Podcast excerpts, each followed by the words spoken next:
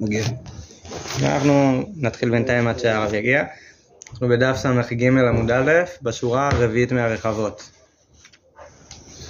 אמר רבא. אמר זה סוף השורה.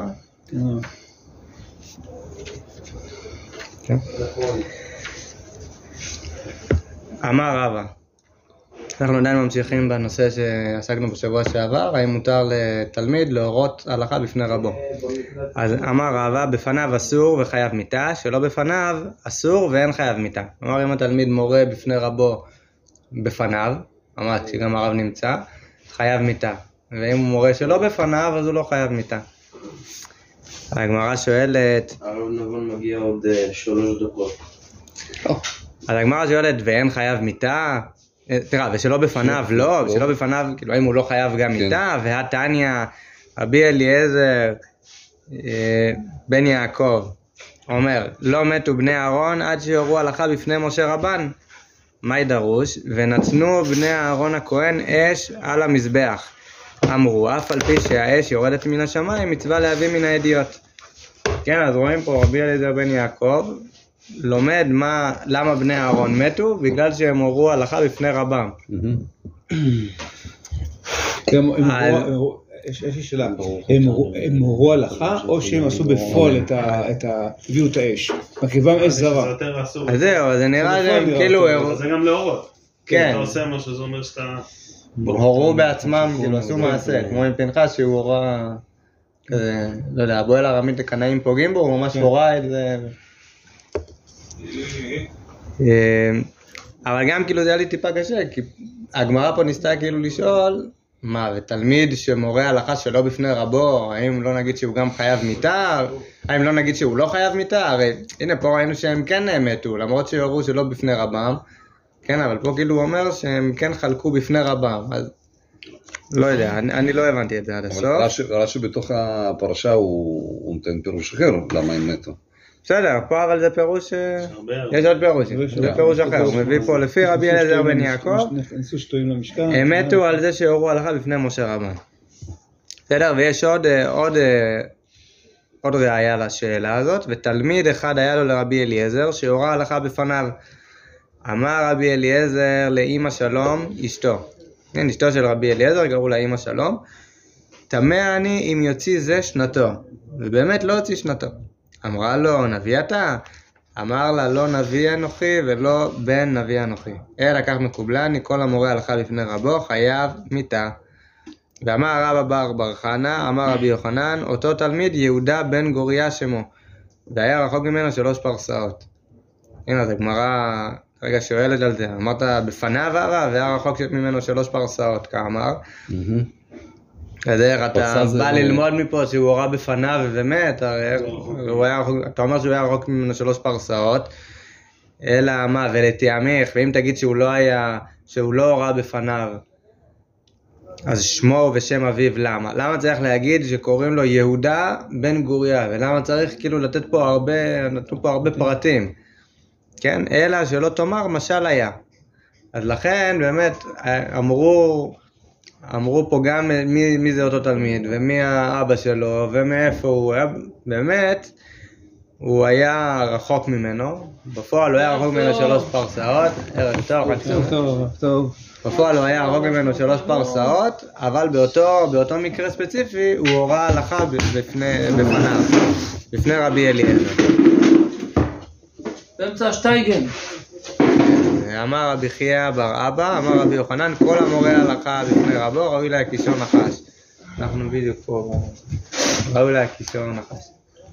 הגמרא דורשת איזה גזירה שווה. כן, שנאמר, ויען אליהו בן ברחל הבוזי, ויאמר צעיר אנוכי לימים, על כן זחלתי, וכתיב עם חמת זוחלי עפר. אומרים זוחלים, זוחלי. כן, אז היות שהמילה זוחלי הוזכרה בהקשר של נחש, אז לכן, עד כדי כך החמירו בעילה של מורה הוראה לפני רבו, שדימו אותו לנחש. כן, אז יש פה עוד איזשהו בן יהוידע לרבנו הבן איש חי, למה בחרו דווקא בנחש? כי זה שהוראה הוראה בפה. את ההוראה הוא הוראה בפה, והנחש מקיש בפה. אז מידה כנגד מידה, דווקא על הכישור נחש, שהשם יצילנו. זה עירי, אמר רב חנינא, נקרא חוטא, שנאמר בליבי צפנתי אמרתך, למען לא אחטא לך. מה פירוש? דוד המלך אומר, בליבי צפנתי צופן, זה לשון הסתרה, אמרתך, למה להסתיר? אמרתך זה התורה. למה להסתיר את התורה? את התורה צריך להפיץ. ופרצת, כמה שיותר התורה צריכה לפרוץ, למה אומר? אז דוד המלך אומר בסיטואציה הזאת שכשהוא נמצא בפני רבו, בליבי צפנתי אמרתך, למען לא אחטא לך, משמע שאילולא הוא היה צופן את התורה בפני רבו, אז הוא היה נקרא חוטא. רב עם נון הרע מכתיב, בליבי צפנתי אמרתך, הוא כתיב, בישרתי צדק בקהל רב. אז זה השאלה. בישרתי צדק, מה זה בשורה? זה ההפך של הצופן. זה כמה שיותר לפרסם. לא כעס, כאן בזמן שעירה היעירי קיים, כאן בזמן שאין עירה היעירי קיים, שהיה רבו. אמר רבי אבא בר זבדא, כל הנותן מתנותיו לכהן אחד מביא רעב לעולם. היות שהגמרא הזכירה את העניין של כהן, שנאמר עירה יעירי היה כהן לדוד. ודוד הוא עדיין הכהן, לכולה על מלאו, אלא שהם משגר לו מתנותיו, וכתיב בתורה ויהי רעב בימי דוד. לא תהיה תקוע לתת את המתנות כהונה לאותו כהן. יש עוד כהנים בעולם, יש עוד uh, עניים, אדם שנותן את הצדקה דווקא לעני אחד, כל הזמן את כל הצדקה לאותו עני זה לא טוב. הוא צריך, הרי ידוע שהרמב"ם אומר מה עדיף? האם עדיף לתת מאה שקל שזה נתינה נניח מכובדת לעני אחד, או לתת לכמה עניים שקל, שקל, שקל, כל אחד קיבל שקל, אין פה מישהו שקיבל ממך מאה שקל, אומר הרמב"ם עדיף שייתן מהנתינות, כי הנתינה בשבילך היא לא בשבילו. היא בשבילך היא לא בשבילו. הוא השם ידאג לו לאוכל שלו. אבל המצווה היא בשבילך שאתה תלמד שחרר. יפה. תלמד שחרר מאה פעמים, זה יותר טוב בשבילך מאשר פעם אחת. יפה מאוד. ככל שהאדם מכפיל את מעשה הנתינה, אז אפילו שלתת מאה שקל, זו נתינה שיש לה יותר השפעה מאשר נתינת שקל. אבל עדיין, עדיין, עדיין, מאה נתינות, של שקל אדם מתרגל, נותן שוב, נותן שוב. לכן, זה טוב שתמיד אדם שיהיה לו ב, ב, בכיס, שיהיה לו כסף קטן, אפילו שקל, שנקל, חמישה שקלים, כדי שאם אה, בא, בא לו מישהו ב, מיד אחרי התפילה או באיזושהי סיטואציה, אז שלא יעשה לו פותח את צווך, תנועה הזאת של אין לי. תגיד שיש לי, תן לו למה? תן לו חמישה שקלים, זה יפה. אז זה טוב שאדם ירגיל, בפרט שיש בזה, כשלומדים הלכות צדקה, יש בזה את העניין שאל ישוב דח נכלם. יש הלכה בשולחן ערוך. אני שמעתי שיש, זה אפילו פסיקה להלכה, שמי שמבקש בצמתים, ולא בהכרח אלה שנזקקים, קודם כל, יכול להיות שהם נזקקים, אבל רוב הכסף פשוט לוקים מהם, וזה הולך לשוק השחור. למשל, שפשוט מעמידים בצמתים את האנשים האלה מסכנים. כן, וזה עסק, ופשוט חיילים עומדים בצמתים, אבל עושים גובים כסף, זה עסק. בסדר, עבודה קשה, כן? להם, אבל לא למי שמפזר. כן, אבל מי שמפזר ואחר כך... רגע, אז מה שמעת? מה שמעת? לא, שזה עדיף לא לתת בצמתים. אה, אתה אומר שהמשלחים שלהם זה השוק השער. אם מישהו נותן צדקה והוא לא באמת אדם זקוק, אין לי דרך אבל לא באמת. מה ירמיהו אמר? אך שילם באנשים שאינם הגונים. ירמיהו, כשהדור היה חוטא, אז כדי שמצוות צדקה לא תגן עליהם, אז הוא אומר לקדוש ברוך הוא, שישלח להם כל מיני עניים, כל מיני שחקנים. ואני אספר לכם מה היה איתי, ואיך שעבדו עליי, אז אולי בשיעור של העיון יהיה לנו זמן, אבל הוא עשה את זה כל כך תפור, וכל כך מחושב, שלא האמנתי שהסיפור הזה הוא שקר. הוא, הוא, הוא, הוא השתמש באנשים הכי קרובים שלי, הזכיר אותם, הזכיר אותם עוד בטלפון ובפגישה, הוא עשה את זה בצורה, הוא כזה נוכל, אז נו, אז נתתי לו ארבע מאות וחמישים שקל. אז, וכי זה, זה נקרא צדקה, הוא בחר, את כל ההצגות הוא עשה. אתה חושב שזה נחשב לי לצדקה? ש... כן, לא? לא? לא? שמיר, מה אני אעשה? אז מה אני יכול לברר לכל אחד? או שפשוט לתת לגביים וזהו, שהם ישברו את הראש. הכי טוב או לתת לגבי צדקה. או נשים שאתה מכיר. לפעמים לא צריך ללכת רחוק. לפעמים אח שלך, גיס שלך, אבל עכשיו הרב אמר שיהיה קרוב בכיס של לשתף לאנשים ש... כן, אז בסדר, לתת שקל, זה בסדר, אני מדבר איתך פה על נתינה, שהיא נתינה עגונה, שדווקא נחמרו רחמיו, יש כל מיני נוכלים. אז אם אתה יכול קודם כל לתת, לפעמים למעגל הקרוב, לפעמים ההורים שלנו זקוקים, אנחנו הולכים רחוק. ההורים עזרו לחתן את הילדים, עשו להם אירוסי, שבת חתן, חתונה מפוארת, נתנו להם משהו לדירה, נתנו לזה. עכשיו ההורים, בסופו של יום, עומדים בפני שוקת שבורה. אתה התבססת, יש לך עבודה, אתה עובד, האישה עובדת, החשבון מסודר, ויש לך, אתה לא יודע, אלף, אלף חמש מאות, אלפיים שקל, שאתה רוצה להפריש לצדקה. תן משהו להורים. ואם ההורים מסודרים, לאח, לגיס, זה מאוד חשוב, לא יודע, משום הנטייה של האדם, לתת דווקא, אנחנו יודעים לפי ההלכה, הקרוב, קרוב, קודם. אומרת הגמרא, רבי אליעזר אמר, מורידים אותו מגדולתו, שנאמר ויאמר אלעזר הכהן נושא הצבא, וגומר, מה היה שם? בוא לך לפסוק ט', במקור ט' אצלי, הבאים למלחמה, זאת חוקת התורה אשר ציווה השם את משה, ו... ולפני אלעזר הכהן רגע, ואומר אלעזר הכהן אל אנשי הצבא הבאים למלחמה, זאת חוקת התורה אשר ציווה השם את משה, אף אגב דאמר לו לאחי אבא, ציווה ואותי לא ציווה, אפילו אחי נענש. למה דכתיב? ולפני זה הפסוק הבא, לפני אלעזר הכהן יעמוד, ושאל משפט להורים לפני השם, על פיו יצאו ועל פיו יבואו, הוא וכל ישראל אשרתו על העדה. אז מה אתה רואה? אומרת הגמרא, ולא אשכחן דאיץ צריך ליהושע. מה הפירוש? שבעצם יהושע היה צריך לשאול את אלעזר בדבר הלכה, ולא מצאנו שהוא צר ליהושע בכך. זאת אומרת, הוא הרי הורה את ההלכה בחיי משה. מה היה שם? מה היה עם אלעזר? שהם חזרו במלחמה הזו. אז הוא אמר להם שהתורה אמרה להטביל את הכל. לגבי הכלים של מדיין. והנה אתה רואה שעוד שיעורה הלכה בפני משה, אז... למרות שהוא אמר, לא... הוא אמר בשם משה. אמר, אלוקים ציווה את משה. זה עוד יחסית, החל להישמע טוב. עם כל זה, אומרת הגמרא, אמר רבי לוי, כל דמוטיב מילה כמרבה, אזיל, אז הגמרא פה ממש לא מוותרת, איך ממש. אזיל לשאול בלא ולד. עד כדי כך כל כך חמור הנושא הזה, אה?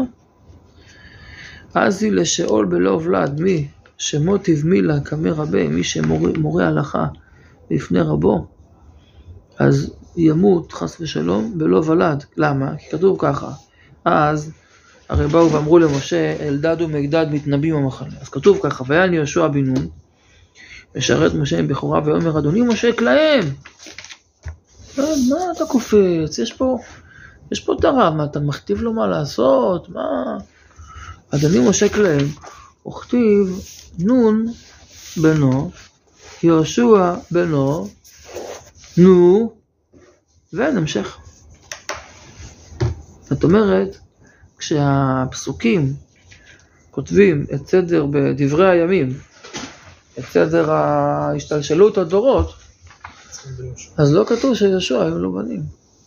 עד כדי כך ישוע בינו שהוא זה שזכה להכניס את עם ישראל, ארץ ישראל, כן, כן, כן, אבל ברגע שהוא בא, והוא בא, מתוך המקנה התלי, הרי הפסוק ממשיך ואומר, המקנה התלי, מי ייתן את כל עם ישראל נביאים וכו', אבל הוא בא ממקום שהוא הוא, הוא דרש את, ה, את הכבוד של רבו.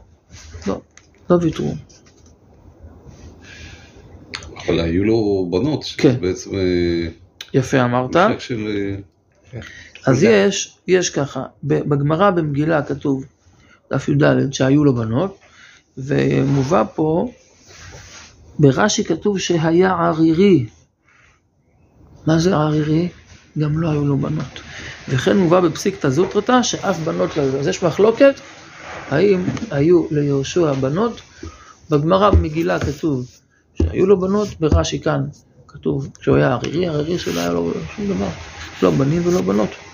וכן בפסיקתא זוטרתא. איך היו נביאים בהם בהמשך כשהוא התחתן עם ה... ברכה? כן. אמרו שהחולדה הרי הייתה מגיעה מיהושע. אתה שואל איך לפי מהלך הפסיקתא ורש"י, אני לא יודע מה להגיד. אם לא הייתה לו המשכיות בכלל, אז איך זה מסתדר? אולי נולדה אחרי שהוא נפטר. שהשאירה את אשתו, הניח את אשתו מוגמרת.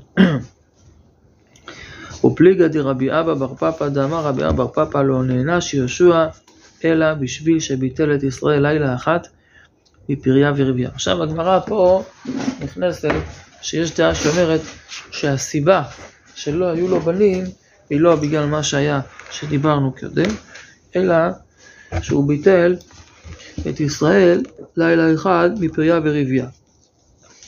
אז יש פה, כמו שהמרשה אומר, שזה עניין של אה, מידה כנגד עניין, מידה כנגד מידה. עכשיו, הגמרא עכשיו לוקחת לכיוון הזה. דאמר רבי אבא בר פפא, לא נענש יהושע, אלא בשביל שביטל את ישראל לילה אחד ברביעה, שנאמר, כתוב ככה, כתוב ביהושע פרק ה', ויהי בהיות יהושע ביריחו, ויישא עיניו וירא, והנה איש עומד לנגדו, וחרבו שלופה בידו.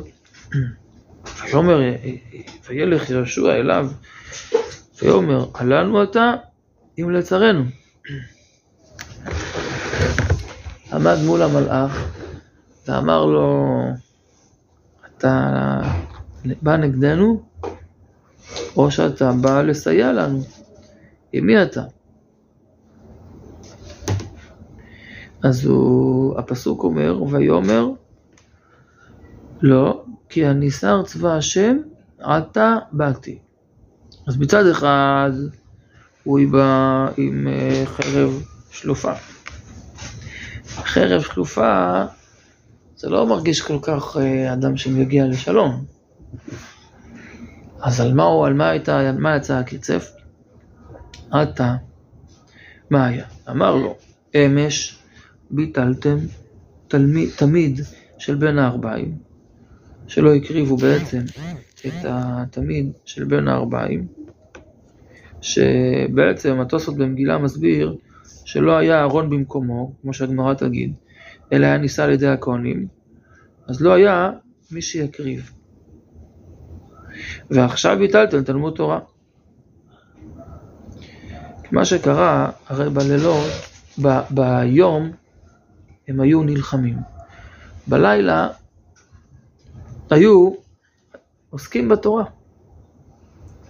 ביום היו נלחמים, ובלילה היו עוסקים בתורה, לא הולכים לישון, היו עוסקים בתורה. אולי חלק מהלילה. עכשיו, מה קרה?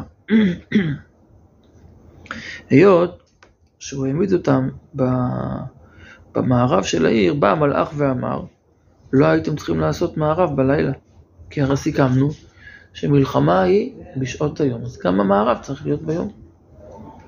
ככה רש"י מסביר. אז אם כן, יש לי טענות עליך. אמר לו, על איזה מהן באת? תראה איך יהושע ממשיך בדיאלוג. אמר לו, יש לך שתי טענות, אז בסדר, על איזה מהן באת? הוא הבין שהוא בא על אחת מהן. אז למה, מי אמר לך? אולי הוא בא לטבוע על שתי העוונות. מביאים אצלי פירוש, איזה עוון יותר חמור. האם הביטול תורה או הקורבן? אמר לו, אתה באתי. מה זה אתה באתי? זאת אומרת שזה הלילה שלא עוסקים בתורה. עכשיו, מה, מה עשה יהושע? מיד, וילן, נכון? זה לא וילך. יהושע, וילן יהושע בלילה ההוא, בתוך העמק. מה זה עמק? לא כמו שנראה שהלך לישון, בעמק זה נשמע טוב, ככה נרדם שם טוב. אמר רבי יוחנן מלמד שהלך בעומקה של הלכה. זאת אומרת, הוא הלך וישב ולמד בעומקה של הלכה. זאת אומרת, יש הלכה ויש עומקה של הלכה. יש ללמוד את ההלכה, להקריא שתי הלכות ב- ב- מתוך ה- איזה ספר שלא יהיה. זה בסדר, אבל יש עומקה של הלכה. עומקה של הלכה זה ללמוד את הסוגיה, כמו שאנחנו לומדים את הגמרא עם הראשונים, לראות את התוספות, לראות רבנו יונה, לראות ריטווה, לראות טור בית יוסף, לראות עד שאתה מגיע למסקנת ההלכה. כשאתה לומד בעומקה של הלכה, אז גם אם מישהו בא ומפתיע אותך עם שאלה, שהשאלה לא כתובה, לא בגמרא ולא בתוספות, אחרי שהקפת את הדברים, אתה כבר שולט. אתה יכול לדמות מילטה למילטה. זה הכוח של הלימוד בעומקה של הלכה. וגמירא דכל זמן שאהרון ושכינה שרויים שלא במקומן, אסורים בתשמיש המיטה. זאת אומרת, יש לנו את ה... כמו שהגמרא אומרת, גמירא, מקובל בעדנו, שכל זמן שאהרון הברית והשכינה שרויים שלא במקומן, כי השכינה בעצם הייתה שורה באהרון. וזה, אז, אז אסורים בתשמיש המיטה, וזה באמת הסיבה שכשהם באותו לילה עסוקים במערב, לא יחזירו את הארון. אז היה פה, היה פה איזשהו, הדברים בעצם התגלגלו. היו עסוקים במערב. אז הארון נשאר איתם ולא יחזירו אותו לגלגל. וזה מנע אותם בפריה ורבייה. ועל שיצא למלחמה שלא כדאתו ביטלה מפריה ורבייה, נענש שלא היו לו בנים.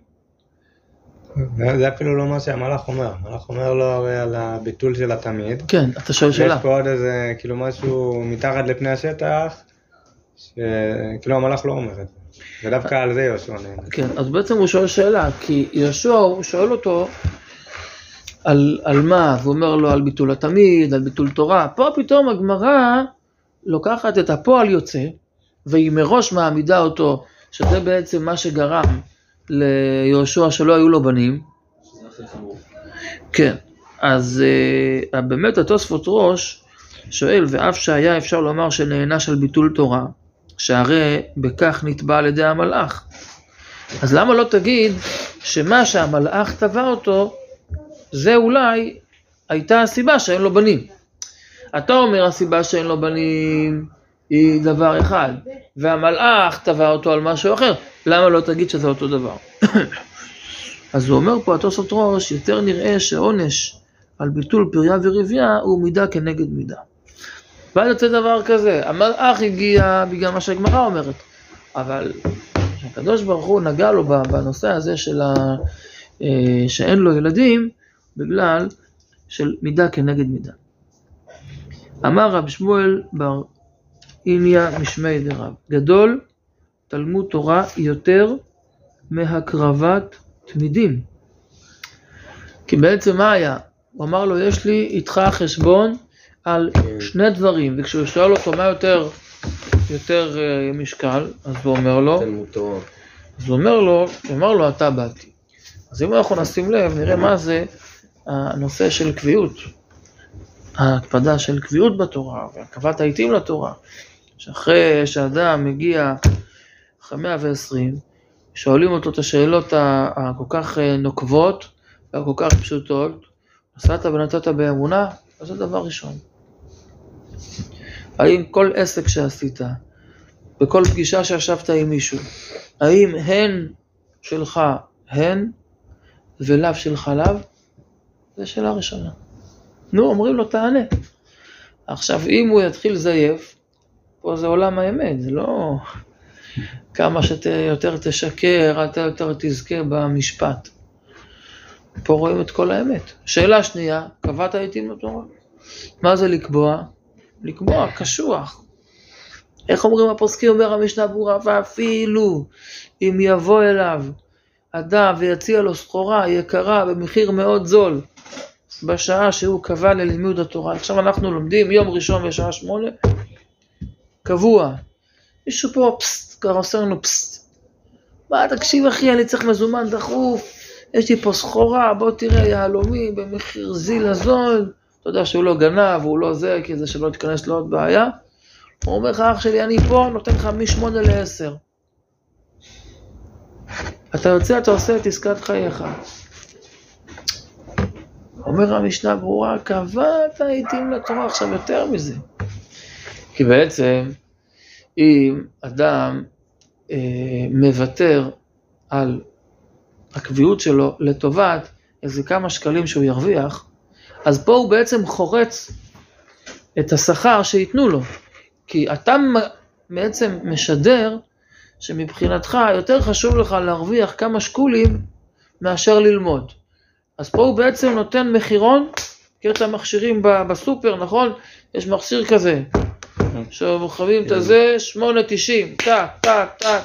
הוא עכשיו נתן מחירון, הלימוד תורה שלו שווה שמונה תשעים. למה? כי עכשיו מכרו את המטרנל לתינוק, פה היה מישהו מחר את זה קצת יותר זול, אז הוא יצא וביטל את התורה בשביל זה. לכן צריכים מאוד מאוד להיות זהירים. רצה הוא מומחה בזה, הוא תמיד יש לו כל מיני תירוצים וכל מיני, לא, לא איזה התכוונו, לא, קרבת העיתים לתורה. אתה יותר מהקרבת מידים, הקרבת התמיד הרמה עלתה עצומה, יותר מזה. אמר רב ברונה, אמר רב כל הישן בקלעה, שאיש ואשתו שרויים בה, עליו הכתוב אומר, נשי עמי תגרשון מבית תענוגיה. זאת אומרת, נקרא, כדי להזמין נקרא הוצד, ואמר רב יוסף, אפילו באשתו נידה. אומרת הגמרא, שהיא הגיעה איזשהו זוג נשוי להתארח. עכשיו הגיע מישהו ונכנס לי, נמצא איתם בחדר. מה הוא נתקע? רק דקה הגמרא אומרת, שגם היא במצב של נידה, שגם ככה, אבל זה מציק להם. רוצים לדבר. שיחה אישית, לא יכולים יותר מאשר לדבר, אבל זה מפריע להם. אז הפסוק מתבטא בלשון מאוד מאוד, אה, אה, אני זוכר בהדרכה שמדריכים לחתונה, אחד הפסוקים שמביאים זה זה, נשי עמי תגרשון מבית תענוגיה. התענוג של הבעל והאישה זה לדבר. אנחנו צריכים ללמוד מזה, שאנחנו צריכים לתת לאישה את העניין הזה של השיחה. מספרים על גדולי ישראל, מה שעכשיו עולה לי, חכם בן ציון אבא שאול. שמעתם על חכם בן ציון אבא שאול? מספרים, הוא היה יוצא לישיבה בבוקר, מוסר שיעור, חוזר בצהריים, מוחד צהריים, אני לא זוכר. אז היו התלמידים שהיו מתלווים אליו. הוא היה מבוגר, לתמוך בו, אז הוא היה נכנס הביתה, אשתו אומרת לו, מה שלומך?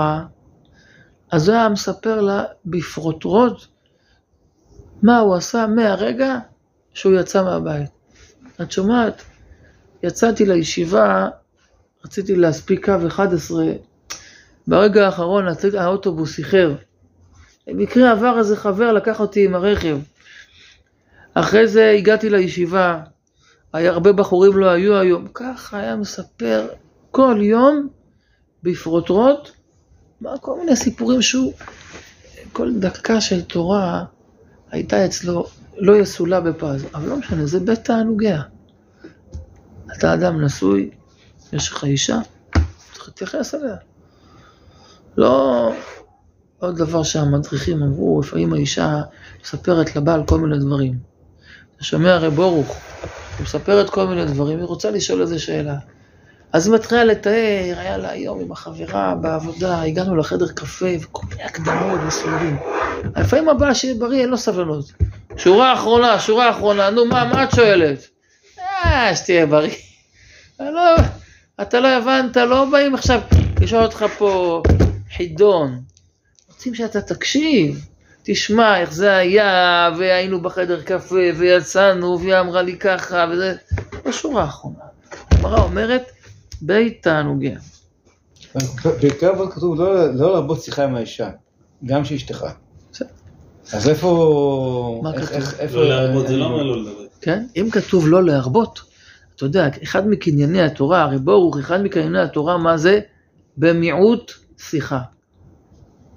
אז אתה תבוא, למתמידים בישיבה, ותגיד להם, אחד, ישראל, אם יש לך כוס מים למגיד שיעור, אז אני רואה שמסיבת חנוכה כבר לא תהיה פה, סופגניות לא, וגם אפילו לא מאפים, אבל כוס מים, אם אפשר. איפה היינו? אז אותו מתמיד, אותו מתמיד שלומד בישיבה, אם לומד ולומד ולומד ולומד, שמה, כתוב שאחד הקניינים זה מיעוט שיחה. מה כתוב פה? שצריך את השיחה. לפעמים אדם שהוא לומד, אסור באמצע הלימוד להפסיק, ודאי, אבל לפעמים בין פרק לפרק, סיימת סוגיה, למדת גמרא, רש"י, תוספות, הגעת לנקודותיים, תצא, תכין לך איזה קפה, תדבר קצת, תשוחח קצת, המיעוט שיחה, בריא ונצרח לנפש. אז, אז אמרו שהקניין, אז הפשט הפשוט, מיעוט שיחה. פירושו, אתה רוצה לקנות? תודה רבה, ברוך אתה, אדוני, אלוהינו מלך העולם, שהכל נהיה מדברו. אמן. הפשט הפשוט, שאם אתה רוצה ללמוד, אל תפטפט. תמעט בשיחה, אבל יש פה עוד פירוש. אם אתה אחד כזה שחושב שלא לשוחח בכלל, חלק מהקניינים זה כן לשוחח. ו- ו- ו- והמציאות מראה שזה כך, אנחנו בני אדם, אדם שישב וילמד וילמד וילמד, ולא ייתן לנפש שלו א- א- א- קצת את ה... לא חס ושלום תוך כדי הלימוד, זה החזון איש כותב, שמי שלומד ומפסיק ולומד ומפסיק כאוסף רוח, אז מראה אומרת שכל הפוסק עם משנתו תורתו נעשית קרעים קרעים, זאת אומרת, אם אנחנו באמצע סוגיה, פתאום... אחד אומר, אתה שומע איזה נס היה היום במלחמה, יש לי אח שהוא חייל, אני חייב לספר לך. הוציא אותו, שאב אותו מכל הסוגיה. אחד אומר, טוב, טוב, בוא נמשיך. נמשיך, נמשיך, עוד הם נכנסו, לן בעומקה שהיה לך. עוד הם נכנס, הוא אומר, תשמע, אני חייב, היה איזה קטע היום בזה, אצלנו בחצר, חס ושלום, זה תורתו נעשית קרעים קרעים, אומר החזון איש, אוסף רוח. תשמעו, זה משפט אדיר. אוסף רוח, הוא בא, ישב ולמד גורנישט. שום דבר לא יצא לו מזה. אז אני עונה לך גם פה. אל תרבה שיחה עם האישה. לא יישב וידבר איתה הרבה יותר מדי, אבל השיחה היא נצרכת, והיא חייבת. לא נצרכת ברכות, אב, שהוא התחבא להם מתחת למיטה, ושמע יותר מצחק איתה. גם כן, כאילו, היה, לא יושבים... כן, אפילו שזה רב, והיה ענק שבה ענקים, כמו שאתה מוכיח. אומרת הגמרא, רבא אמר, אם אשתו נידאי, תבוא עליו ברכה. זאת אומרת, טוב מאוד, לך, תתקע להם בחדר. אם הולכים, באו לחדר, נגיד, באו להורים, בסדר? אז הגיעו זוג, הגיעו זוג, נכנסו לחדר. זוג נשוי. תתקע להם בחדר, תיכנס, יש פה סלוטייפ אולי? תלך את המגירה. לא, זה לא פה, לא פה. אתה משגע אותה, מפריע, כל שנייה, נכנס, יוצא, זה טוב! שלא יקשלו מאיפה הוא יודע, נכון, שלא יקשלו, אומר לו מה שתהיה בריא, ולא היא דעד העידנה מה נטרה, נו וכשהם באו הם היו בבית שלהם, מי שמר אותם? סגמרה אומרת, סוגה בשושנים, מה זה סוגה בשושנים? שהתורה הרי אסרה להתייחד, אסור לאדם להתייחד, אז אדם אסור להתייחד עם אישה. אז איך מודר לאדם להתייחד עם אשתו, כשהיא במצב של נידה? בריא, ציננת יצא. או, אז זה כתוב, כמו שאתה אומר, וכתוב שיש לו פת בסלו, ושהיא עתידה להיות מותרת לו וכו'. אז אתה רואה שזה מותר, אז מה אתה מפריע להם? לכן זה הגמרא אומרת שלא. דעד העידה מן נטרי. לכן הגמרא אומרת, נוצא לסיכום בנושא הזה, שיש פה נושא של תגרשון מבית תענוגיה, הן במצב של נידה, והן במצב רגיל, שאדם צריך לשים לב, שלא להפריע לפרטיות של השני. עד כדי כך שיש בזה פסוק, שאומר את העניין הזה. טוב, זה ההספק עד פה. עכשיו נעשה את החברותות. רגע, קודם כל נתחיל... דברי החיזוק, אנחנו נשאיר אותם לסוף, זה יהיה קשור לחנוכה. בסדר? ברשותכם? שנייה אחת. אז אנחנו נתחיל ב... כהרגלנו בעצם במה יש בדף הזה, ולאחר מכן נשמע גם אתכם.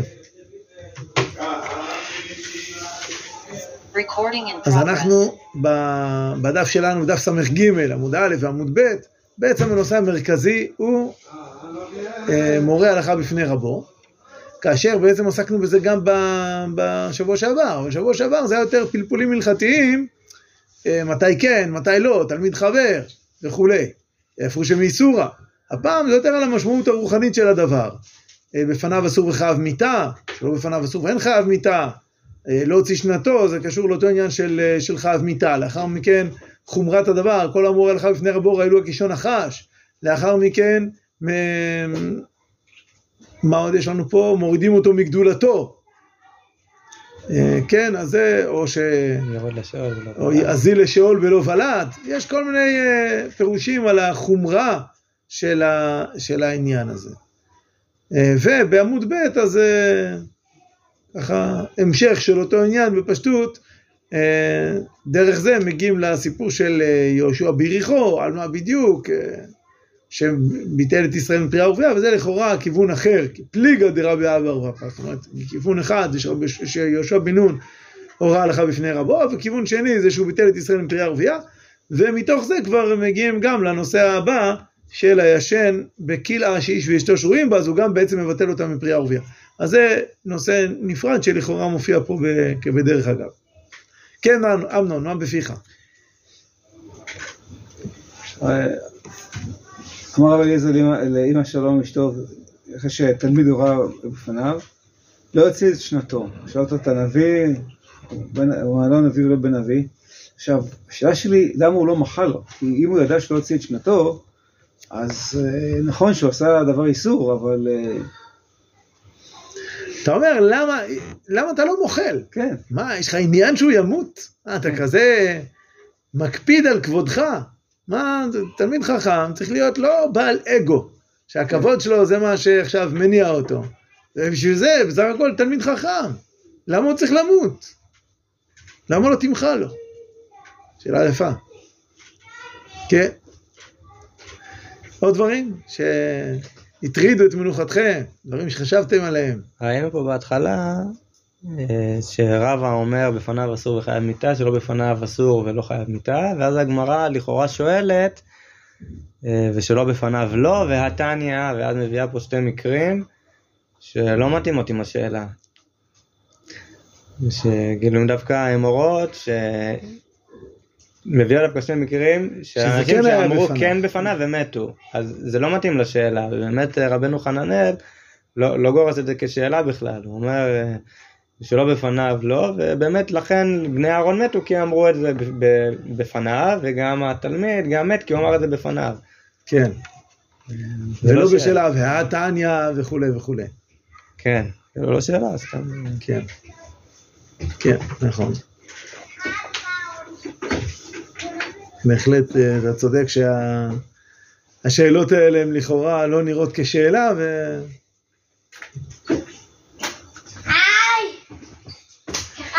כן. אז אני רוצה רגע להתחיל מהשאלה של אמנון. למה הוא לא מוחל לו? ואני חושב שהתשובה שזה בכלל לא קשור למחילה. זאת אומרת, הנחת היסוד היא, שאנחנו בעצם הרבה פעמים חושבים, למה אסור להורות הלכה בפני רבו? כי זה מבזה את הרב, זה לא כבוד לרב. כלומר, אנחנו דואגים פה לאגו של הרב. ואז, באמת, זה ברור שכבוד תלמיד חכם זה דבר גדול. ומי שפגע בכבוד תלמיד חכם, יענש. אבל למה רב לא יכול למחול על כבודו? רב שמחל על כבודו, כבודו מחול. אדם הוא לא יכול למחול על כבודו. ולכן צריך להבין שזה לא עניין של כבוד הרב. זה בכלל לא עניין, זה לא עניין אישי של רבי אליעזר במקרה הזה. זה בכלל לא עניינו. זה פשוט, אולי נקדים ונשאל שאלה נוספת. איך אומרים שהמורה הלכה בפני רבו חייב מיטה? אני מבין שהוא לא בסדר, זה לא יפה. אבל חייב מיטה, קודם כל כמובן הכוונה היא מיטה בידי שמיים. ככה רשי אומר, בפניו אסור להורות וחייב מיטה בידי שמיים. אז זה מיטה בידי שמיים. ועדיין, מה? מוות בידי שמיים. כאילו יש עבירות... יותר חמורות. מי אני שאני אגיד איזה עבירות יותר חמורות, אבל כבוד תלמידי חכמים זה דבר גדול. אבל עד כדי כך, מיטה בידי שמיים. אני חושב שהנקודה היא בדיוק זה. שזה לא בגלל כבוד הרב, זה לא כבוד תלמיד חכם הנקודה. הנקודה היא שברגע שאתה אומר הלכה בפני רבך, אתה בעצם אומר, אני לא תלוי ברב. אני עומד בפני עצמי. אני, כי אדם בעיקרון, אתה נמצא במקום רבך, אתה אמור לבטל את עצמך בפניו. שהוא יגיד את ההלכה. אם אתה בא ואומר את ההלכה, אתה כאילו אומר, אני יודע. עכשיו, לכן התגשנו את זה בשבוע שעבר. גם ביארת בקודך. גם דברים ידועים. גם זה של החג רבי אליעזר בן יעקב. זה בעיקרון, זה דברים שהם המנהג, ומנהג רווח, ואתה יודע אותם. אז ראינו בתוספות פלפולים, אם זה כן דבר שהוא לגמרי יודע, לא יודע, השואל יודע, הנשאל יודע, תוספות ככה התלבט בזה, ורש"י אומר בצורה ברורה, אפילו דברים הכי ידועים בעולם, אפילו לקרוא מהספר את ההלכה, גם זה אל תעשה בפני רבך. למה? אני חושב שהעומק שאתה מראה בעצמך שאתה לא תלוי ברב. ובאמת באמת, מקור התורה של כל אדם זה מהרב שלו, ורבו מרבו ורבו מרבו ורבו מרבו עד משה מסיני. וזה מקור החיים. ולכן מי שאומר שהוא מראה בעצמו שהוא לא תלוי ברב, הוא כאילו לא תלוי בחיים. הוא כאילו מנתק הפתיל החיים שלו. זה לא שהרב ימחל לו. זה לא קשור, לא שהרב נעלב. ובגלל שהרב נעלב אז הוא יענש. הוא גרם לעצמו. זה כמו בן אדם שלא יודע, הוא מונשם ואתה מנתק לו את פתיל החמצן. אז הוא ימות, זה לא עונש על uh, משהו, זה, זה תוצאה. ולכן, לכן זה גם מצד אחד לא עניין של, uh, של uh, מחילה, לא, לא נתון למחילה, כי זה לא משהו ביניהם, זה משהו בינו לבין החיים שלו, שהחיים של האדם, הגופנים תלויים באוכל, בשתייה, באוויר, בחמצן וכדומה, אבל החיים הרוחניים תלויים בנשמה, והנשמה תלויה בתורה. וכשהבן אדם, הוא אפילו יודע תורה, אבל הוא מתנתק ממקור התורה, מתנתק מהרב, הוא מתנתק מהחיים. יש לזה כמה וכמה ביטויים וחז"ל שמראים את זה. למשל, שאמר, נדמה לי בן עזאי אמר לרבי עקיבא, כל הפורש ממך כפורש מן החיים. שמעתם את המשפט הזה פעם? נדמה לי, בואו נסתכל רגע מי אמר את זה.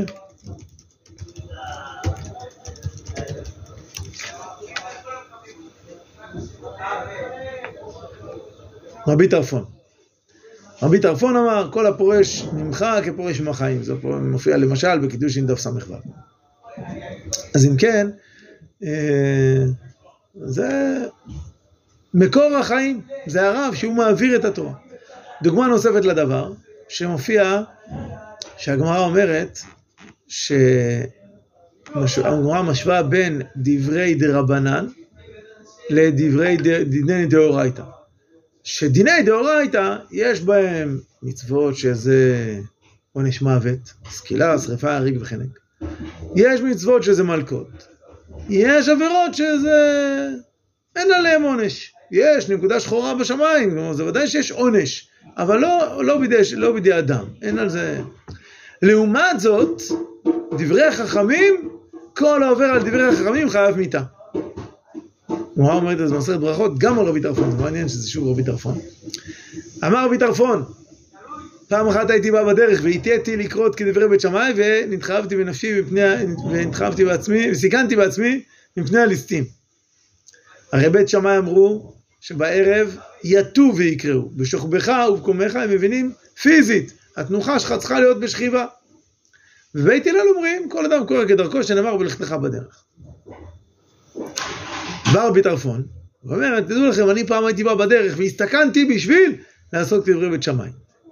אמרו לו, כדאי היית לחוב בעצמך, שעברת על דברי בית הלל. מה זאת אומרת כדאי היה לחוב בעצמך? הכוונה היא, מגיע היה לך למות. סיכנת את חייך, מגיע היה לך למות. לא בגלל שסתם סיכנת, בגלל שעשית כדברי בית שמיים. אז על זה אומרת הגמרא, כל העושה כדברי בית שמיים חייב מיתה. עכשיו, וואו, איזה הסחפות. עכשיו, זה לא הכוונה שחייב מיתה בידי אדם, בידי שמיים. בסדר, עדיין, מה הכוונה? אז זה בדיוק העניין. חייב מיתה בידי שמיים, הכוונה היא שאדם מנתק את עצמו ממקור החיים. אז באופן כללי, כל דברי תורה שבעל פה. תורה שבעל פה, כך אומר הטור, על ברכת התורה. בברכת התורה אנחנו אומרים, אשר נתן לנו תורת אמת, וחיי עולם נטע בתוכנו, הברכה שאחריה. אומר הטור, נתן לנו תורת אמת, זו תורה שבכתב, תורה, תורה שבכתב נקראת תורת אמת, כי התורה שבכתב היא נצחית, היא בלתי משתנה, היא לא תהיה מוחלפת, זה אמת מוחלטת שניתנה מהקדוש ברוך הוא. אין סופי, נצחי וכו'. לעומת זאת, תורה שבעל פה היא משתנה, היא דינמית. מה הכוונה משתנה? בוודאי הרבה פעמים נוספים דברים. פתאום נוסף מנהג, פתאום נוספה גזרה, יש דברים שנוספים. אבל מעבר למה שנוסף, יש הרבה דברים גם שממש משתנים. פעם נהגו ככה, אחר כך המנהג השתנה, אחר כך המציאות השתנתה, אז ה... ה... זה בעצם חלק מהתורה שבעל פה.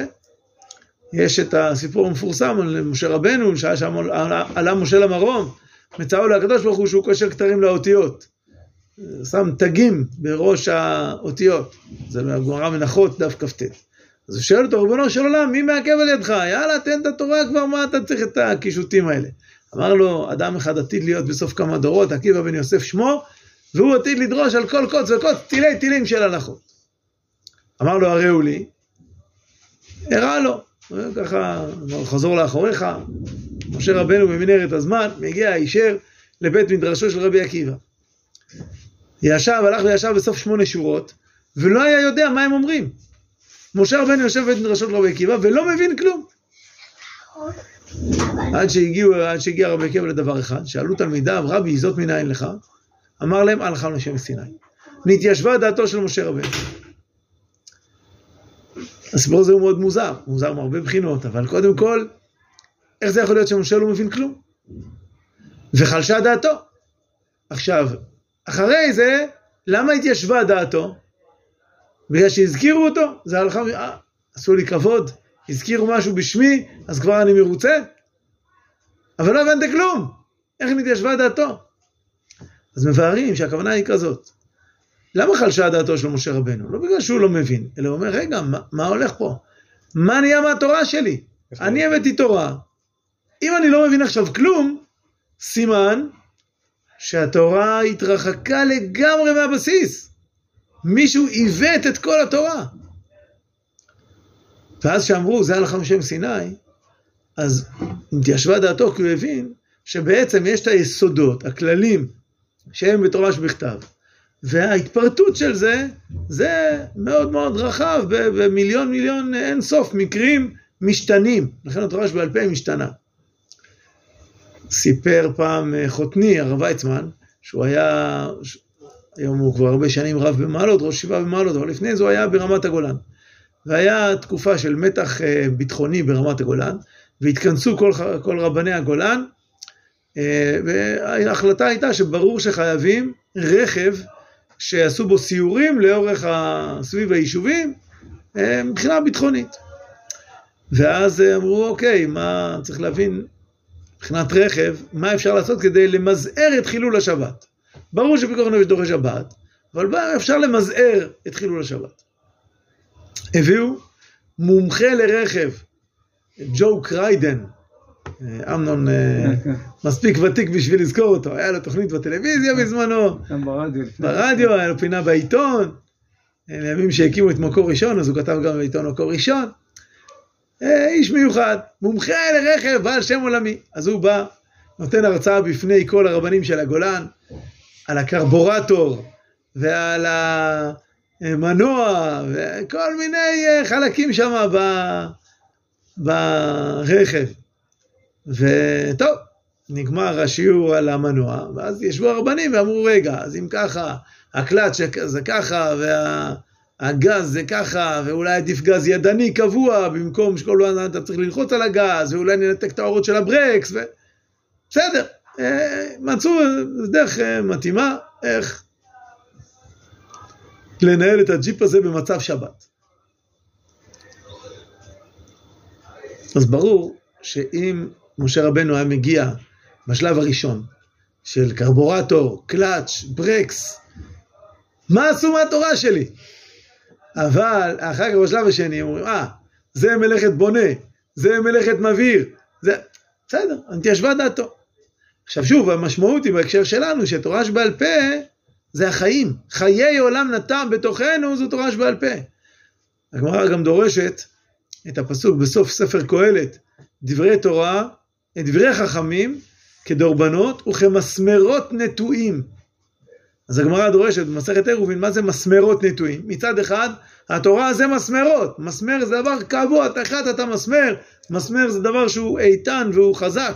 מצד שני, מסמרות נטועים, נטועים זה דבר שמתפתח, נטייה היא פרה ורבה, היא הולכת וצומחת, אז זה בדיוק הנקודה בתורה שבעל פה, מצד אחד קבועה, מצד שני מתפתחת, אז התורה שבכתב היא יותר קבועה, התורה שבעל פה יותר מתפתחת, ולכן זה הדבר החי, זה החיים.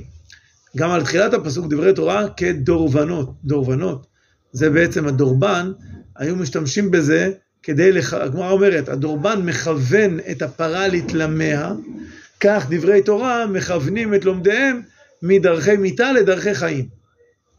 כלומר, הפרה יש לה תלם, היא צריכה לחרוש בתלם, ואם היא בדיוק זזה, אז יש דורבן, היום יש מושכות, היום לא חורשים פרה, אבל לצורך העניין, גם שרוכבים על סוס, היום... יש מקומות בעולם שעדיין. יש מקומות שעדיין, כן.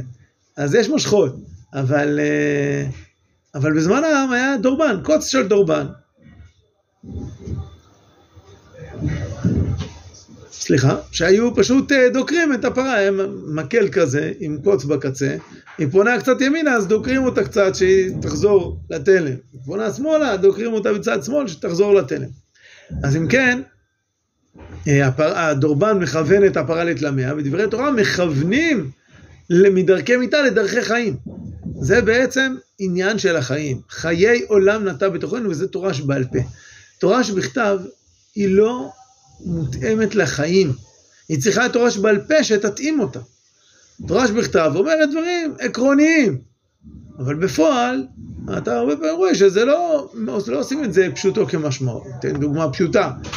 בתורה מותר לאדם למכור את ביתו לאמה. מה, באמת אדם למכור את הבת שלו לאמה? באה התורה שבעל פה ואומרת, מתי מותר למכור את ביתו לאמה? אך ורק כאשר אין לו מה להכיל אותה.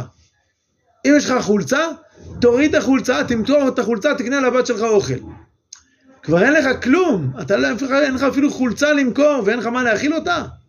טוב, במקרה הזה, גם היום, אז העובדים הסוציאליים במקרה כזה היו מוצאים את הילדה מחזקת ההורים ומביאים אותה לאיזו משפחת אומנה, כי, כי אין לו מה לאכול בבית, מה נעשה? אז היא תמות ברעב. אז, אז התורה שבעל פה מתאימה, לוקחת את העיקרון ומתאימה אותו למציאות, מתאימה אותו לחיים, ולכן תורה שבעל פה קשורה לחיים. ולכן גם בהקשר שלנו אומרים שמי שבעצם מורה הלכה בפני רבו, אז הוא אז הוא אה, מתנתק מהחיים. אז המיטה היא לא עונש, אלא המיטה היא תוצאה של התוצאה מהחיים. נכון. זה אדם גרם לעצמו. כן, שמה? מהמקרה עם אלעזר, שהוא הורה, אבל הוא אמר בשם משה. כאילו לכאורה הוא הורה פה בפני רבו, אבל הוא לא ניתק את עצמו. אז לכן גם העונש פה לא היה כזה, נכון, שהורידו את מגדולתו, אבל הוא עדיין היה כהן גדול. מה הורידו מגדולתו? פשוט הגדולה לא באה לידי ביטוי, אבל הוא היה כהן גדול. נכון, אלעזר הכהן היה כהן גדול, רק לא שאלו אותו, כי כי יהושע בן נון היה לו קשר ישיר עם הקדוש ברוך הוא. דרך אגב, גם משה רבנו לא שאל יותר מדי את אהרן באורים ותומים, כי משה רבנו גם היה צריך משהו, ויקרא משה את משפטן לפני השם, הוא פונה ישירות לקדוש ברוך הוא, הוא לא צריך אורים ותומים. אז גם יהושע, גם הוא, פונה לקדוש ברוך הוא ישירות. אז, אז יצא גם, אז לא הורידו מגדולתו, אתה צודק, זה בדיוק דוגמה יפה, שהוא מצד אחד מורה עליך בפני רבו, מצד שני מצטט את רבו, אז הוא כן מראה כאילו הוא לא זקוק לרבו, אבל מצד שני הוא כן מראה את עצמו כאילו המשך של רבו. עכשיו, הדבר הזה הוא גם מאוד מאוד קשור לוויכוח לגבי יהושע. יהושע מצד אחד, אין ספק שיהושע חולק, לא חולק, אבל הוא אומר בפני רבו, מוטיב מילה כמי רבי, אומר דברים בפני רבו. מה הוא אומר? אדוני משה, כלאם. מדובר כמובן על אלדד ומידד. אז מצד אחד, סליחה, אתה בא ואומר למשה מה לעשות? מצד שני, שימו לב מה כתוב בפסוק, והיה יהושע בן נון משרת משה. כל המהות של יהושע זה שהוא מתבטל אל משה רבנו, הוא משרת משה. ומשרתו יהושע בן נון נער לא ימיש מתוך האוהל, הוא הולך מאה אחוז מתבטל. גם, גם פה כשהוא כבר אומר משהו, מה המילה הראשונה שהוא אומר? אדוני. אדוני משה כלאם. אז, אז עדיין לפי ההסבר הזה יש פה ביקורת עליו, אבל, אבל שוב, זה לא איזה ניתוק, זה מצד אחד הכי הכי הכי מחובר שיש. דרך אגב, חז"ל אומרים בגמרא בסנהדרין, מה כל כך הקפיץ את יהושע? למה יהושע בא ואומר אדוני משה כלאם? מה הם התנבאו? משה מת ויהושע מכניס. אומרת הגמרא, הם התנבאו, אלדד ומידד מתנבאים במחנה, שמשה עתיד למות ויהושע יכניס את ישראל לארץ. ליהושע זה היה הדבר הכי קשה. אני, אני רוצה להיות בטל כלפי משה, אני רוצה להיות משרת משה, אני לא מתכוון להיות מנהיג במקומו. אז הפוך על הפוך, בדיוק יהושע הוא לא זה, ש... אבל גם זה לפעמים, לפעמים חלק מההתבטלות לרב, שהרב אומר לך, עכשיו אתה תעביר את השיעור, עכשיו אתה, אתה אני רוצה שאתה תגיד דברי תורה בפניי, עכשיו אני רוצה שאתה, אה, לא יודע מה, תייסד שיעור במקום מגוריך, הרב שולח אותך. אז, אז כאן, זה, גם בזה אתה נבחן, עד כמה אתה מתבטל כלפי הרב, שאתה לפעמים, הרב מגדל אותך, הוא אומר, עכשיו אתה לוקח אחריות, אז הנה, אין לך ברירה, אתה... זה, זה חלק מהעניין. אבל באמת, זה שיש פה מחלוקת, מה בעצם גרם ליהושע, שלא יהיו לו ילדים, שוב, ילדים זה המשכיות החיים.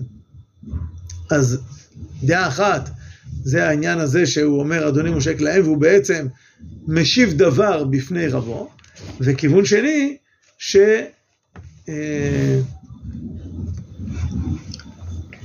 שזה בגלל שהוא ביטל את ישראל מפריה ורבייה. וזה נושא רחב, ולא נראה לי שאנחנו ניכנס אליו עכשיו, אבל, אבל זה, שוב, הכל קשור לפגיעה במהות של החיים. אני כן רוצה מתוך זה לחזור אל עניין החנוכה. ואמרנו שזה גם יהיה דברי החיזוק שלנו, שהפעם יהיו בסוף, במקום בהתחלה. ידוע ש... שהיוונים פגעו בעם ישראל, לא במובן שרצו לרצוח אותם, אלא רצו לנתק את החיים הרוחניים של עם ישראל. אז על מה הם גזרו? קודם כל, מפורסם שהם גזרו על החודש, על המילה ועל השבת. אז חודש ושבת, זה שני דברים קשורים, כי הם שניהם קשורים לזמן. אבל זה שני ביטויים שונים של הזמן. חודש זה קדושת עם ישראל, ישראל שמקדשים את הזמנים. והשבת קביעה וקיימה. אז יש פה איזה קדושת זמן עליונה שבאה משמיים, וקדושה שתלויה בעם ישראל, שזה בדיוק מקביל לתורה שבכתב, תורה שבעל פה. תורה שבכתב זה הקביעה וקיימה, זה תורת, נתן לנו תורת אמת, וחיי עולם נטע בתוכנו, זה הנטייה, הוא נותן לנו את היכולת גם לבוא ולקדש את הזמנים. אז זה במובן הזה של קדושת הזמן. ברית מילה, זה כמובן, שוב, זה גם המילה, זה האיבר שקשור להולדת הולדות. זה קשור, וזה לא סתם, ברית המילה, חלק מהעניין של ברית המילה, זה ה... לקדש גם את הוספת החיים. זאת אומרת, זה לא רק איזשהו יצר מיני, אלא ההבנה שמדובר פה על משהו רוחני, על משהו מקודש. ואז המילה היא גם מצד אחד, אה, מול זה גם נגד, למשל, ויחן שם ישראל נגד ההר. מה זה נגד ההר? הם לא מתנגדים להר סיני. הכוונה מול הר סיני. אז למול, לעשות ברית מילה, זה גם להתנגד. זאת אומרת, אנחנו גם, כשיש יצר מין, אנחנו גם מתנגדים לו. אנחנו גם יודעים לבלום אותו ולהגיד, עד כאן, אנחנו מנתבים את זה רק לדבר חיובי. ואנחנו מתנגדים, לא שאנחנו חלילה מתנגדים ליצר. היצר הוא כוח יצירה, הוא כוח חיובי. אבל אנחנו עוצרים אותו, במובן הזה זה נקרא להתנגד, מפעילים פה כוח של התנגדות. ו, ומצד שני, אז, אז ברית המילה היא גם נתינת קדושה, זה ברית, זה קשר עם הקדוש ברוך הוא, ולכן גם היצר המיני וגם הולדת הולדות וכל המשכיות החיים, זה חיים של קודש, חיים של קדושה. אבל מעבר לחודש מילה ושבת, כמובן, אסור ללמוד תורה, שזה בכלל, כי הם חיים נבורך ימינו. אבל זה בא לידי ביטוי גם, שהיוונים גזרו על בנותיהם, לטמא את בנותיהם. ו... אז היה כל ביטולה שניסית, תיבעל להגמון תחילה, היה, והיה כמה וכמה דברים. היה את הסיפור המפורסם על יהודית, שגם כן... קשור לחנוכה. כל הדברים הללו קשורים בעצם לנושא של פגיעה בבנותיהם. עכשיו למה, מה גרם ליוונים? אפשר להגיד, סתם הם היו פרוצים בזימה, רצו אה, את תאוות המין שלהם, אז הם מנצלים את בנות ישראל. אבל נראה שזה משהו יותר מהותי. עצם התקנה הזאת, כל בתולה שניסית תיבעל להגמון תחילה. זה לא, אם סתם תאוות מין, אז היה אפשר לגזור, היוונים יכולים לגזור, שהגמון מותר לו לקחת את מי שהוא רוצה, ברגע שהוא רואה מה שמתחשק לו. זה לא הייתה הגזרה. הגזרה הייתה דווקא על בתולה שניסית, דווקא על הקדושה, על מי ששמרה עצמה, ושמרה עצמה לבעלה, ועכשיו עומדים להינשא, ויש פה קידושין, משלנו קדושה, דווקא את זה הוא רוצה לטמא. לא סתם אנחנו אומרים בעל הניסים, תמאים בעד תיאורים. ואני חושב שאולי דווקא היום, במלחמה שאנחנו נמצאים בה היום, הכי אפשר להבין את הדבר הזה. את התומעה של אותם רשעים, שזה באמת אפילו לא סתם אה, יצר. זה באו בכוונה כדי לטמא. וממש בצורה מזעזעת. ו... והמציאות הזאת, מראה לנו גם את הכוח של הטומאה, שרגליה יורדות, יורדות מוות. כל המושג של טומאה קשור למוות. כי מת הוא אבי אבות הטומאה. וכל דבר של טומאה, כך כתב רבי יהודה הלוי בספר הכוזרי, נדמה לי שזה באות סמך, אם אני זוכר נכון. אז uh, הוא כותב, שבעצם כל הדבר של טומאה, הוא בעצם פוטנציאל של חיים שנעלם. למשל, שכבת זרע, אז כל שכבת זרע שיוצאת, היא בעצם מתמת, כי הזרע הוא פוטנציאל של חיים, שלא מתממש. גם דם הנידה, זה בעצם, הייתה פה אפשרות של ביוץ, הייתה פה אפשרות של הפריה, של הולדת ולד, ולא התממש. אז כל הדם שיוצא, זה הכל דם טמא. וכך בעצם, מצורע, הוא חשוב כמת, כי אחד האיברים שלו, הוא בעצם מתנוון ומת. ויש הרבה דוגמאות כאלו, שיש פה איזשהו ירידה של החיות, וזה המהות של הטומאה. אז גם כאן היוונים, בעצם במהות שלהם זה היה נטילת החיות הרוחנית מעם ישראל. ולכן זה בא לידי ביטוי בחודש, מילה, שבת, לימוד תורה בכלל, לטמא את בנותיהן, הכל בעצם קשור לאותו עניין, ו- והתשובה היא, העיסוק בתורה שבעל פה, שזה החיבור אל החיים, וזה החיבור אל, ה- אל השורש של החיים. חז"ל אומרים שכאשר אדם לומד תורה, אז יהיה בעל השמועה עומד לנגד עיניו. כשאנחנו פה לומדים את רבי אבא בר פאפה, או את רבי אלעזר, או את רבי אליעזר, אז הם, אנחנו כביכול מתחברים אליהם. זה לא רק שאנחנו לא מורים הלכה בפני רבנו. היום זה לא כל כך קיים, דיברנו על זה קצת מבחינה הלכתית בשבוע שעבר, שזה בדרך כלל רק על רבו מובהק, והיום אין כל כך מציאות כזאת. אז כן, כשהרב נמצא לידך, אז, אז, אז תגיד שהרב יגיד, אתה לא תורא הלכה בפני רבך, אבל זה לא, אנחנו לא נוהגים את זה בעיר, שיש רב עיר, אז כל שאלה עכשיו אסור להגיד הלכה, רק תלך לשאול את רב העיר. אנחנו לא חיים ככה, אבל המהות של להתחבר, כן, שאדם יהיה לו רב, ושהוא לומד מהרב הזה, ושהרב הזה בשבילו הוא נקודת הקישור לחיים, נקודת הקישור למסירת התורה עד משה רבנו, שזה כל מהות של תורה שבעל פה, אז זה בעצם הדבר המרכזי שאנחנו יכולים לקחת ולהתחזק בו מהעניין הזה. בעזרת השם, שכשם שהקדוש ברוך הוא עשה ניסים לאבותינו, בימים ההם בזמן הזה, כך בעזרת השם יעשה לנו ב- בימים הללו, יצליח את דרכם של חיילי צה"ל, לניצחון מוחץ, למגר את אויבינו, לשבר ולהכניע ולהשפיל אותם. בעזרת השם שגם היום הקדוש ברוך הוא ייתן טמאים ביד טהורים, ורשעים ביד צדיקים, וזיידים ביד עוסקי תורתך. בעזרת השם לרפואת כל הפצועים ולהשבת כל השבויים והשבויות במהרה בימינו. אמן. חזקו ואמצו. אמן.